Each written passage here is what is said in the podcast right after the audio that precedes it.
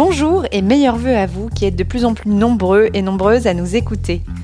On commence l'année non pas par des résolutions que l'on ne tient pas, mais avec des tips pour les tenir. Karine Weber, psychologue, nous donne des clés pour se créer une habitude sportive et en voici un petit extrait.